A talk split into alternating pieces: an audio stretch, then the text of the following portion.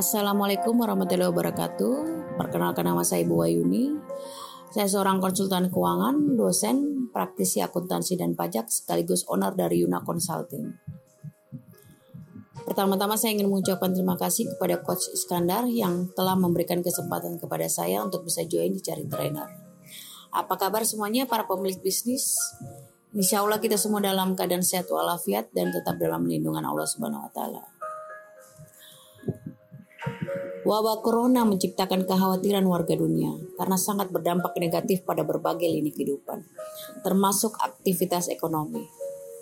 Penyebaran virus ini juga menghambat pertumbuhan kinerja usaha kecil dan menengah. Penurunan daya beli membuat omset usaha merosot drastis. Imbauan social distancing juga mempengaruhi upaya pengembangan usaha.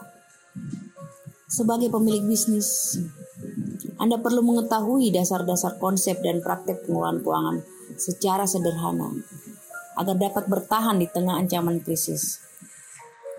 Kali ini saya akan sharing mengenai bagaimana cara efektif untuk menangani krisis keuangan di saat wabah corona atau COVID-19. Yang pertama, kita dapat menentukan prioritas. Jika sudah kita ketahui mana yang harus diprioritaskan, maka Anda akan lebih paham harus mengalokasikan dana yang ada kita pakai untuk apa. Dengan adanya prioritas ini, dipercaya krisis pada perusahaan tidak akan meluas atau lebih parah. Yang kedua yaitu merancang rencana keuangan perusahaan.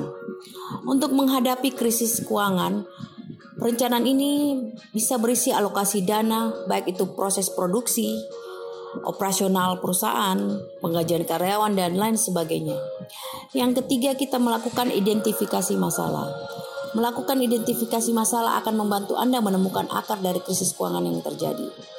Mungkin saja Anda mendapatkan karyawan yang curang sehingga menyebabkan krisis perusahaan atau menemukan keborosan perusahaan yang seharusnya tidak terjadi. Yang keempat yaitu mengesampingkan keinginan pribadi. Untuk krisis keuangan kali ini, Anda bisa mencoba untuk menyisikan dana pribadi untuk menyelesaikan krisis keuangan di perusahaan Anda. Terlebih jika usaha yang Anda jalankan sifatnya startup. Cukup wajar jika Anda harus sering-sering mengesampingkan keinginan pribadi Anda dengan tidak mengambil keuntungan dari usaha Anda. Yang kelima yaitu mengamati perkembangan. Jangan lewati langkah ini karena Anda juga harus belajar dari krisis keuangan yang telah terjadi. Dengan belajar kesulitan atau kendala yang pernah terjadi, potensi terjadinya lagi masalah tersebut tentunya akan berkurang.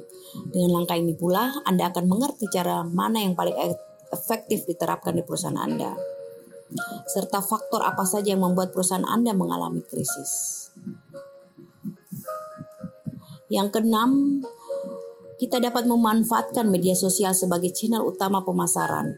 Di tengah kondisi saat ini, Media sosial dapat membantu atau salah satu sarana dalam mempromosikan produk atau usaha yang Anda miliki. Pastikan cash flow juga terjaga dengan sehat.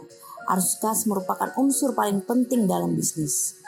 Sehingga para pemilik usaha harus mampu mengelola uang tunai secara optimal dan terbaik. Selanjutnya, yang ketujuh yaitu bisa memangkas anggaran biaya rencanakan kembali anggaran biaya yang paling krusial di masa ini. Pemilik usaha harus dapat memilah pos anggaran mana yang menjadi prioritas dan melakukan penyesuaian budget dalam kondisi saat ini. Agar usaha dapat tetap berjalan dengan risiko yang dapat diantisipasi. Yang kedelapan yaitu selalu memonitor transaksi bisnis Anda. Lakukan pembukuan, catatkan semua pengeluaran, dan lakukan transaksi Anda, pencatatan Anda secara online. Anda bisa melakukan transaksi perbankan juga secara online di rumah pada saat ini.